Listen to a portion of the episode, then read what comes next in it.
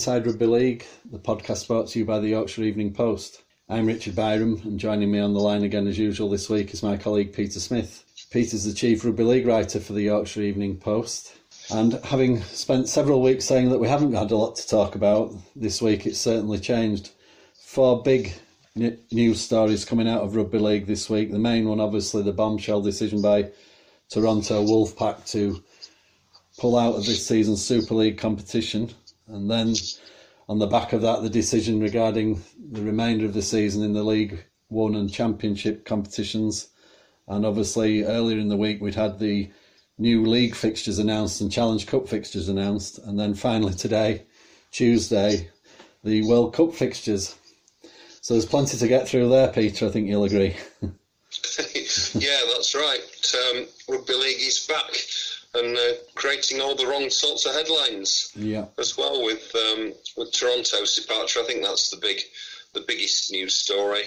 Um, the I think the first thing to say about it is just very, very depressing, isn't it? It's um, it's a, a bad news story for the sport. Toronto came in with um, a, a big fanfare and six games into their Super League career, we're not sure what their their future's going to hold. I d- I don't think it's particularly surprising. Um, it's obviously that the virus has hit everybody hard, but particularly Toronto. Um, they don't get central funding. They've not had the option of putting players on furlough. They haven't had any home games so far this year and, and weren't going to be able to stage any this year. So I don't think it's a, a huge shock really that they've they've had such big problems. On the other hand, they did spend a fortune on Sonny Bill Williams, which in publicity terms was probably decent value for money, but in rugby terms hasn't been. Um, what one of the, the strange things is we, we've known there've been rumours going around the sport for for months about um, Toronto players not being paid or being paid late, but they've still been signing people. They signed Kallum Watkins yeah. during the um, the coronavirus break. We understand that Richie Myler and Stevie Ward were heading there next season. Obviously, don't know what's going to happen to that, along with some other fairly high-profile signings. They've been looking at Ryan Hall from um, from the Roosters in in the NRL. Um, so while they've not been able to afford to carry on this season or to play the players on time, they've been recruiting for next season, which leaves a, a little bit of a, a sour taste. Um, the late decision to pull out uh, less than two weeks before their their opening game is unfortunate. The fixtures have already been published for the rest of the season. We don't know what the implications are going to be. Presumably, their results, their six games so far, will be expunged from the record, which will hit Leeds Rhinos harder than most. They their last game in March was a 66-12 win over Toronto, so Leeds are going to Leeds' points difference will take a little bit of a hit there. Um, we also don't know what's going to happen to the Challenge Cup, whether their opponents in the next round would get a bye or whether Huddersfield Giants would be reinstated. The the thing about that is um, Toronto would due to play Newcastle, yeah. who we don't know whether they'll be competing now because their, their lower divisions have been cancelled for the rest of the season. So I suppose the alternative: do you with do you um, reinstate Huddersfield in Toronto's place? Then Huddersfield, having lost in their opening match, would suddenly find themselves in the quarterfinals. Yeah. Um, because uh, presumably Newcastle won't be able to play. So it's all very, very complicated. Um, and what's going to happen next year? Obviously, we've heard that there's going to be no relegation from Super League. Well, we've known that realistically for quite some time. But what happens to Toronto, having not fulfilled the fixtures this year, I think it'll be very hard for them to stay in Super League next year. So then is Super League going to run with an 11 team competition? There's such a lot to, to be decided and to wade through with this, but it's just a, it's a very sad situation. I think it's disappointing that a lot of people seem to be celebrating Toronto's failure. Um, bit of Schadenfreude coming in in there, but it it can't be a good thing for such a high profile club as Toronto to um, to go out of business if that's what happens. Um, it's a, another blow to, to rugby league's expansion hopes, where it will leave the sport in North America, which is obviously an area that people have been talking about as a, development area. We don't know. Um, Toronto may continue next year, may not. Who who knows? It's going to leave a lot of players without a club. Players who thought they got the future sorted out for next year are going to be back to square one. So there's there's going to be a lot of repercussions about this, and it's going to drag on for quite some time. I think. It is. I mean, that the first thing that struck me yesterday, uh, above all, other than obviously the sad news of Toronto's demise, was was the fact that just as rugby league seemed to have sorted itself out and got a plan ready to come back this season, and uh, you know games lined up and the TV companies behind them and everybody raring to go. Once again, it was all over the place for the wrong reasons, which was another club running into trouble and in a sort of revolutionary area for the sport, as you've said, over in North America, where they were trying to spread the word and it was trending on Twitter and you just think, once again, unfortunately for rugby league, the bad news has outweighed any of the good, and and all that's come to the fore. Uh, the first I kind of saw of it yesterday was when I think Toronto had asked Super League for a two hundred thousand pound loan to help them fulfil their fixtures in the UK this year. Uh, for the reasons that you've outlined, the fact that they can't play in Canada and the fact that they have to stay over here and take the tests, and in effect playing without getting any revenue, and the club said no to that. And then soon after that came the statement saying, "Well, we're, we're going to withdraw from the competition."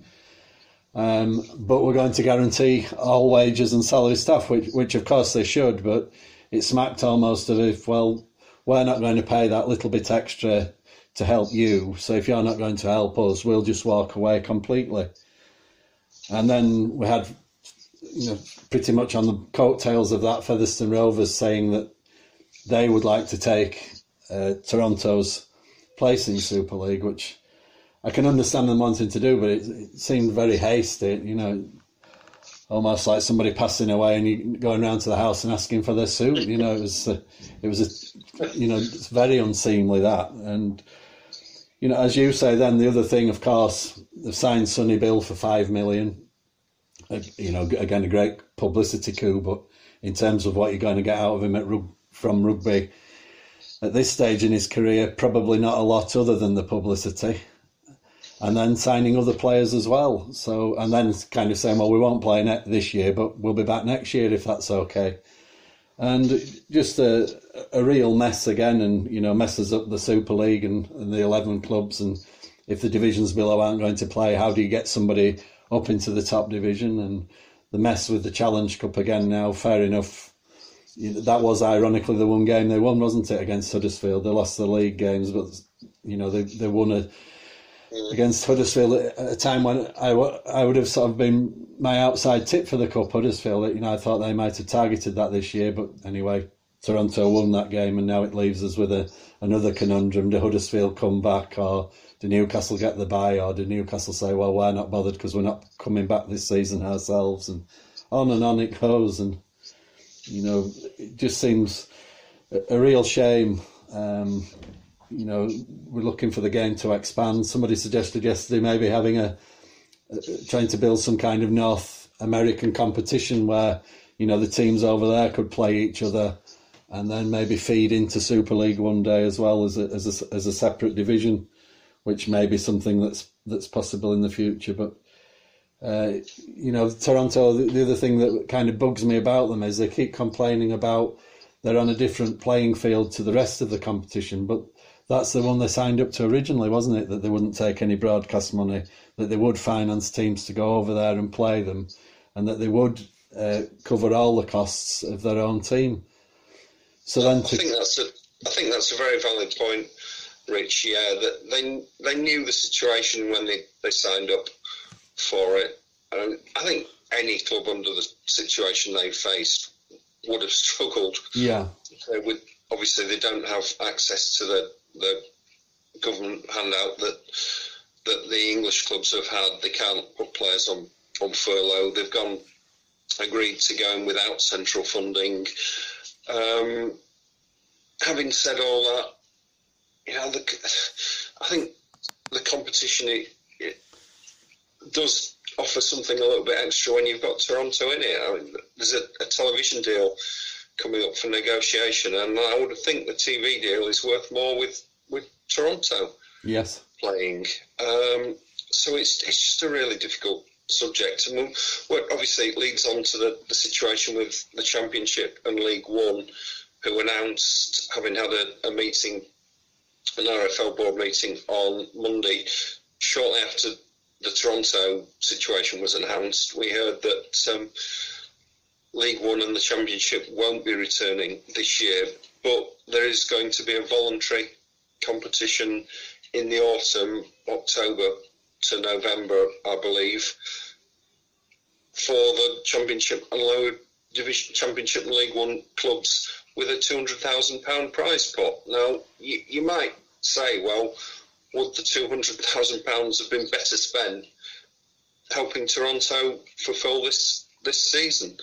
Um, it's obviously going to be difficult for for League One and Championship clubs to come back in October, and then um, for a, what's going to be a, a, around about an eight week season. Um, what what is that going to offer to yeah. the sport? You know, perhaps Toronto's continued participation would have been a, a, a much more desirable outcome. Um, you mentioned Featherstone. I, I mean, credit to them for, for sticking the hand up. It's good publicity for them. I don't suppose that they realistically think it's it's going to happen that they're going to be able to um, come in and take over Toronto's fixtures in, in Super League. Um, Featherstone, as we speak, have put out a statement saying they're very upset that the championship has been scrapped for this season. That's entirely understandable. They've um, spent big on a push for Super League, and they've been doing particularly well. They've won all the games this year and looking like a team that, that could mount a promotion bid. On the other hand, we've we've spoken about this numerous times on this program. A lot of clubs in the low divisions just didn't see a, a future for this season, particularly with the prospect of having to play behind closed doors. It just wasn't financially viable for them. So, whatever the decision was, it was going to upset some clubs. I mean, I think, thank goodness they've made a decision. It's been put off and put off and put off, but the RFL showed some leadership and made a decision. Um, clearly, it's going to find favour with some clubs and upset others. Um, but the the uh, the the sort of the glow that was was there about having some rugby back in less than two weeks' time. Certainly, um, it's taken some of the gloss off it, hasn't it? There's, there's yeah. going to be an awful lot more wrangling over the next um, the next few weeks. I'm afraid, understandable. We, we knew there was going to be whatever happened. There was going to be some winners and some losers. Nobody was going to be entirely satisfied, and, and that's uh, that's how it's proved. I'm afraid. Yeah, I mean it was a it was a mad night at work last night, and I was working on the Yorkshire Post last night doing the rugby league page, and the page must have changed three or four times as more and more of this news came out, and the news about the relegation, the decision not to restart the League One and Championship seasons almost smacked of uh, a good day to bury bad news. Uh, you know, on the back of the Toronto thing, get it all out there at once, and uh, you know, take the sour medicine, and then uh, bounce back today with a positive announcement regarding the World Cup, which we'll come on to shortly. Uh, but I'm assuming that this voluntary competition for the autumn is in the hope that some crowds may be allowed back into to grounds by then. I'd be honest, that had passed me by a little bit, but it does seem, as you were suggesting, Peter, that the 200k that's been put up for that would have perhaps been better, you know, even if it was loaned to Toronto until better days, just to get them through this period on the understanding that maybe they hadn't, you know, two years or three years to pay it back in instalments or whatever once they were back on their feet and back playing at home and able to generate some funds. Uh, you know, to say this lopsided competition that's coming back. I know uh, on that page last night, our colleague Dave Craven had interviewed Tony Smith, and he was saying how Hull KR had lost two of their games now in August because they should have been playing Toronto twice because the reflect. I think the fixture list was reflecting the thing you suggested the other week, where the big games would be held back until later in the season. So they were hoping to get games like like that uh, of maybe lesser interest TV wise out of the way now. And uh, again, Tony Smith was saying that a lot of the problems with Toronto didn't surprise him because he'd heard, you know, stories from players and, and people in the game that there were issues regarding late payment of salaries and so on. And um, obviously, his sympathies were largely with the players who were going to be affected. Um, but I think you know the competition for October it seems a bit of a strange one that people would be doing nothing from March until then, and then playing a mini tournament, and then going back into storage until the new year or whenever the new season starts again. I mean, it doesn't it's a right maybe a, a, good gesture on paper, but I don't think it's a particularly practical one, and you can't see player uh, many clubs really. I don't think being up for that, particularly if they didn't feel they had much chance of winning the money either. Well, it'll be interesting to see how they, they divvy up the, the prize pot. But yeah. Clubs, obviously, 200 grand is, is a lot of money in rugby league terms, and clubs who think that they've got a chance of winning it will will compete. But you know, you wonder whether, as I mentioned earlier, whether that money would have been better spent on making sure Super League um, continues as a, a 12 team competition and we have Toronto in there and they can they can fulfil the fixtures. Yeah. The, the big question now is what, obviously, as we said, what happens to Toronto for um, for next season? Will the club want to carry on? If they do carry on, will they carry on as a Super League club? If they don't continue as a Super League club, what happens to the Championship or indeed League One? Should they be relegated down that far? Um, what happens to Super League? Can Super League go ahead in 2021 as an 11 team competition? Um, so a lot, a lot to sort out there. Um, I, do, I do have I do have sympathy for for Toronto and the, the people in Canada who've who've taken to the game and um, obviously the staff yeah. and um, and the players who've who've signed up there. It's not it's not their fault. This situation has um, has arisen. I don't think anybody really has come out with a, a great deal of credit. The other clubs, um, Toronto themselves, anybody. It's, it's just such a shame. Rugby league seems to have these dawns every now and then when we look like we're going to put roots down in, in a new area. Um, initially, it's successful and it all all goes to pot very quickly. Like Crusaders situation not so long ago. Yeah. When they came in into Super League, um, originally based in Bridgend, then moved north to Wrexham. There was that famous night the night you covered when yes. um, when Leeds played there in the snow and you forgot your coat. Um, They're putting a statue up for that, I think. yeah, yeah. That was in front of a, a 10,000 crowd. Yes, it was. Yeah, it was a huge yeah. crowd. Yeah, it was, a, it was an incredible night. The atmosphere and everything was superb. Things quickly went sour then, and, and everybody will remember that um, Crusaders were going to be granted a license to continue in Super League, and actually, on the morning of the announcement, pulled out and said that they, they couldn't continue as a Super League club, which was a reprieve for Wakefield. I remember being in, in the car park at Wakefield when everybody had, had been locked out. Um, we were told that they were going to listen to the announcement of um, the announcement of licenses behind closed doors, and then we the media would be let in for a sombre um, press statement about what was going to happen, and, and, suddenly the doors were thrown open, and we're told, "Come in, come in, yeah. we've been saved." Um, so that I mean that wasn't again that was another another fiasco. Really, you would have thought that by this the morning of licenses being announced that people in the sport would know what was going on, but but they didn't. Um, yeah. So that was another expansion club which came to nothing, although they're, they're still going at um, at the third tier level. Gateshead everybody remembers that that there were some high hopes there, and and there was a so-called merger with Hull, which effectively saved Hull, but um, left Gateshead as a as a third tier team.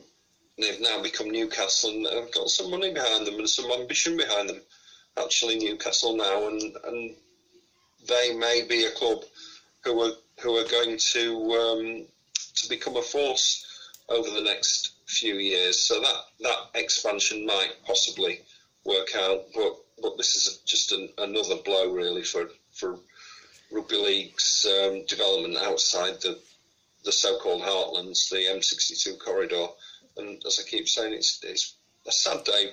It was a sad day for the sport, really. But I'm I'm glad I'm not going to be having to make decisions about what happens next year because I just I just don't know what what the answer is. I it'll be very difficult for for Toronto to continue as a Super League club, having not finished um, not finished this season. But if if they're relegated, and obviously the, we've said that there's no relegation from Super League this year, but if if they're not admitted to the competition next year, what happens to them? Whether they can continue, I honestly don't know. Yeah, I think one of the ironies, just as you were talking there, Peter, that struck me about Toronto is that at the outset, you would have probably said, "This is completely mad. It, it, can't possibly work that a bloke can set up a team in Canada, which has no rugby league heritage really at all. You know, a little bit of rugby union heritage, but mainly you know ice hockey and their own sports. Uh, that they're going to enter the lowest uh, division of of rugby league." Uh, with a brand new team, try and get into the top flight, pay for it all themselves, and, and make a success of it. You, you, know, you would have been, you know, from the start, the cynic would have said, "There's no chance of doing that," and I don't agree with it. But ironically, they did do it. They did all that, and they got in, and they financed it all. And, and unfortunately for them, COVID, as much as anything, has proved their undoing. I, have no doubt that the man behind it still ha- and as insists he's still got the money to finance the club and to run the club. And I'm sure if they could have got through this season, they'd have they'd have gone on for good. But now you fear that they've probably burnt a lot of bridges with the RFL, and they may think if they get relegated one or two divisions, what's the point? You know, we've been through all that once. Why should we go through it again? And you know, it, it is sad, and, and, with you know other club that came to mind while you were speaking, Paris. You know, the, that was the first Super League game, wasn't it? I think against Sheffield that yeah. they tried to um, establish a team there, and Sheffield themselves, I think they became Shuddersfield at one bit, didn't they? They, they those two clubs yeah. merged. So both in the heartlands and without clubs have run into trouble and somehow survived. And my own team, Wakeys, we've said many times, have, have, have pulled it off more than once, including the example you've just cited there. So it's always a, a difficult balancing act. There's never much money in rugby league, as we keep saying each week, and to keep the 12 teams going, which was the sort of pledge of all the clubs, wasn't it? At the, at the start of this thing, we all want to get through to November or the end of COVID, whenever that might be, and still have a 12 team competition that can play next year. And now, you know, do the rugby league suck it up and say, okay, then Toronto, you, you can come back, but any more problems and you're gone for good? Or do they say to Featherstone and Leigh and you know, like they've suggested with this knockout tournament, maybe the winners of that could apply for a Super League place, uh, you know, meeting various financial and ground criteria. I don't know. Uh, as I've said on this program many times, it's another problem that I'm glad I don't have to solve because, uh, you know, the whole thing is a mess again. But I can't imagine that the TV companies or the clubs would want a lopsided uh, Super League competition. By that I mean an odd number, you know, somebody having a bye every week or not playing. You know, the likes of the big guns like Wigan and Leeds and Saints and that, you can't imagine them sat kicking the heels for one weekend every so often through the rounds, can you, to to make it up. And interesting there that you mentioned about Newcastle as well. Uh, again, the Gateshead could be mentioned, but this new one, I, I, believe they play at Kingston Park, which is the home of the Falcons, the rugby union side. And uh, Clare Balding, the, the new RFL president who was appointed last week, was saying she was hoping to spread the news of rugby league on the back of a successful World Cup. And the first game of the World Cup is up there, England playing at Samoa at St James's Park, and you just wonder maybe that would, would give the game a lift up there. I know that you know both the Union and what was the Polytechnic, the University of Northumbria have got rugby league teams, and you know I think there's quite a bit of interest up there. It may it may well be a goer, and it's not too far from the heartlands to make it financially viable as well in the longer well, term. There there are um, there are ambitions in Newcastle at, at the Newcastle club to to um, to become a Super League side in the not too distant future. There's there's no doubt about that. Yeah, spending money on on building a decent team up there. Um, it, it may be in a, a, growth area. Yeah, it, there are um, roots being put down up there, and and Newcastle, as you say, it's it's not too far away from um, the majority of clubs. It'd be it'd be nice to have a, a Super League club in the northeast again. Obviously, the Magic Weekend was going to be there this year. It's going back next year. Then there's the World Cup. So there's two major events in in Newcastle next season, and, and some good things could maybe happen up there. But you sort of get to the stage when you've you've been around the sport for for a while and seen these these development clubs come and go away. You just, you just sort of you despair of of it ever working out. Yeah, really, the, just the insular nature of the sport at times is is just so depressing that the fact that some people are celebrating Toronto's demise is is not a good, yeah. good look, yeah. is it? Really, no. um, it's it's a shame. I'd be interested to see what happens to the players that have have been lined up to go to Toronto, and the players that are on their books now, we understand. Obviously, there've been visa issues. That was another problem. Yes. For them, um, players who've been in this country a while, their visas have expired. Obviously, they were expecting to be playing games in, in Toronto by now, and and have been based in this country, and that's caused a problem.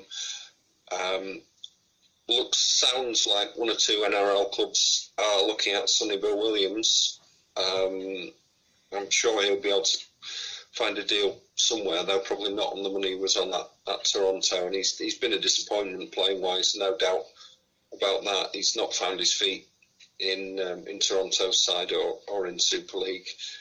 Um, be interesting to see how it works out if he does get a club and and what sort of deal that would be. But as I've mentioned in the Evening Post a few times, Stevie Ward and Richie Myler were being lined up for Toronto, yeah. among others. So what happens to them for next year? The, the RFL's list of which players have been offered new contracts for next year came out last weekend, and no offer had been made by Leeds to Ward or Myler, which is because everyone at Leeds thinks they're going to um, to Toronto. Yeah. So I wonder whether there will be any scope for maybe them to speak to Leeds and, and perhaps to stay on. I think they'd have to be on less money than, than they're on now, or less money than they would have been getting from Toronto. But it's a difficult situation for them. The players haven't done anything wrong, and, and their futures, which they thought were settled, and are now back up in the air. Same for for Kallum Watkins his wife um, was being quite vocal on social media last night, expressing her dismay and, and, anger. I think it's probably fair to say about what's happened, and you can't blame her. No, can you? Not at all. You know, these are livelihoods we're, we're talking about. And it's not just a game; it's it's people's livelihoods, and just feel for everybody who's who's in a in a difficult situation now through um, through no fault of their own. I'd agree entirely with all of that, Peter. And of course, Brian McDermott as well, someone who's you're very familiar with, the former Leeds Rhinos coach, who's the coach of Toronto. Um, I was just going to ask you regarding Toronto themselves. Is it a case that when they play in blocks of games, so they spend so much time in the UK and play some games, and then go back in under normal circumstances, obviously, and then go back to Canada for a while and play some games and train and live over there, or are they based in the UK all the time and just go to Canada for their home matches? No, there were there were going to be blocks of matches in in Canada. Right. Um, that's how it's how it's worked, and obviously that's what the the visas were, yes. based on. Yeah. Um, so that's but they can't again, not cause them cause them a problem.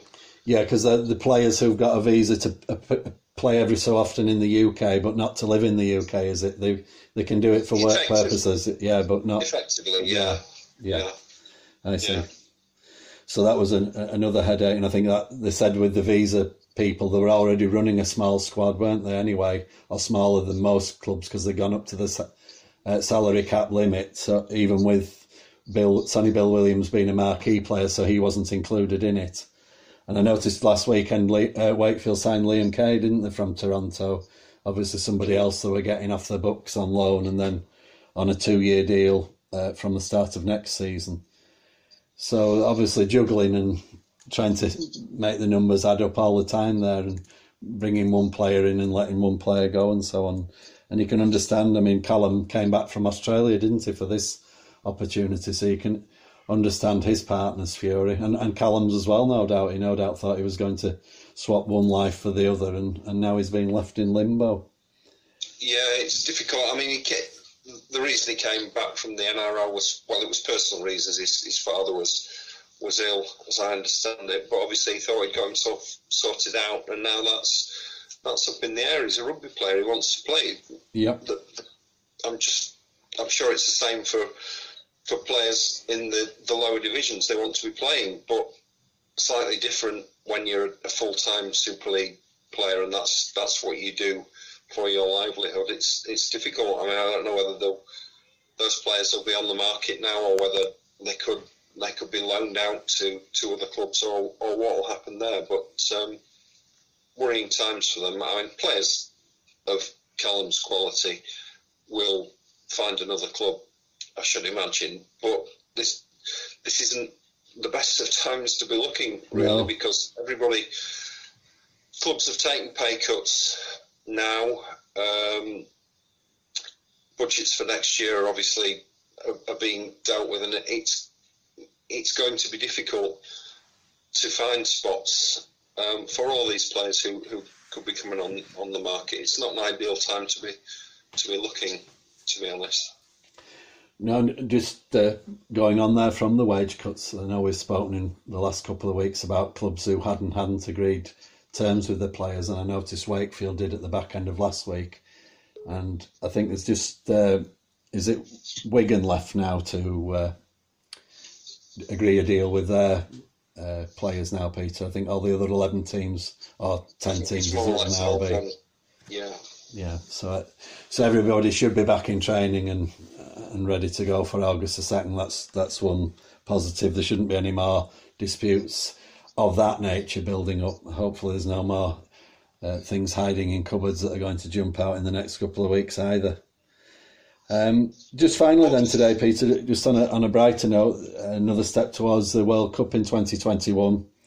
Uh, the announcement of the fixtures today. Um, England three games to start off with. Uh, and one that we mentioned there earlier uh, against Samoa at St James's Park on the 23rd of October. And what one thing I would say about Newcastle, which I meant to mention back at the time when we were talking about them, was I went to Poly up there many years ago, and one of the things is a lot of people from sort of the north of England rugby league towns do go up to Newcastle, and also some of them, including some of my friends, have stayed and lived there afterwards who are big rugby league fans. So that that may give rugby league a better chance up there than most areas. In that, I know you know my friends have been to watch uh, Gateshead and you know introduced other people from up there to the game as well. So it may, you know, a packed St James's Park. They love the sport up there, don't they? I know it's mainly a Newcastle, Newcastle United and football, but I'm sure they like their cricket as well, and I'm sure that a lot of people would be willing to give rugby league a try, especially if the World Cup goes up there and the spin off from that, you know, with the big crowds and, and, and interest.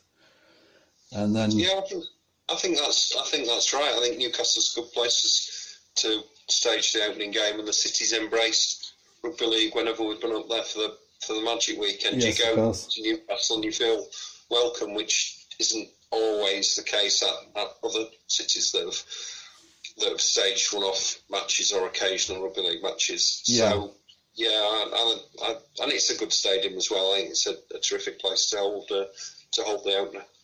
It is. And then just the other two games, it said uh, England and France at Bolton the following Saturday, and then Bramall Lane Sheffield getting a game on the 6th of November against Greece, uh, which I suspect may be a, a, a make-up of a few. Well, Michael Karkidis we talked about the other week, Super League and Australian players of of Greek origin, I'm sure. Uh, may not t- be as one-sided as it might appear on paper when you think, well, what you know, what's Greece and rugby league? But you know, I'm sure they'll have some good players lined up by the time the tournament comes round. Uh, again, Sheffield City got a rugby league team there, which could do with a boost, I'm sure, and they'll be hoping, I'm sure, for some spin-offs uh, and some extra interest maybe on the back of England playing at Sheffield United's ground. Yeah, it's a, I mean, it's still quite a while away, isn't it? But it's it's exciting that these fixtures are being announced and things are being put into into place. And I think the organisation, sort of sixteen months or whatever it is out from the, the tournament's been very good. Yes. Um, I think full credit to everybody who's involved in Rugby League World Cup 2021 for, for what they're doing so far and, and the amount of publicity they're managing to generate, the professional nature in which uh, everything's being handled. It's it's really encouraging and very much looking forward to the tournament. Indeed, just a couple more fixtures I must mention, Peter. The England women they start at Headingley against Brazil on the 9th of November. And then the wheelchair players, they're in action for the first time on Wednesday, 11th of November at the Copper Box in London, which I think is one of the old Olympic venues. And I think it's been used for wheelchair rugby league before, I think I'm right in saying. Um, so, you know, everybody's get those dates in their calendars and something good to look forward to, hopefully, at the end of a next season.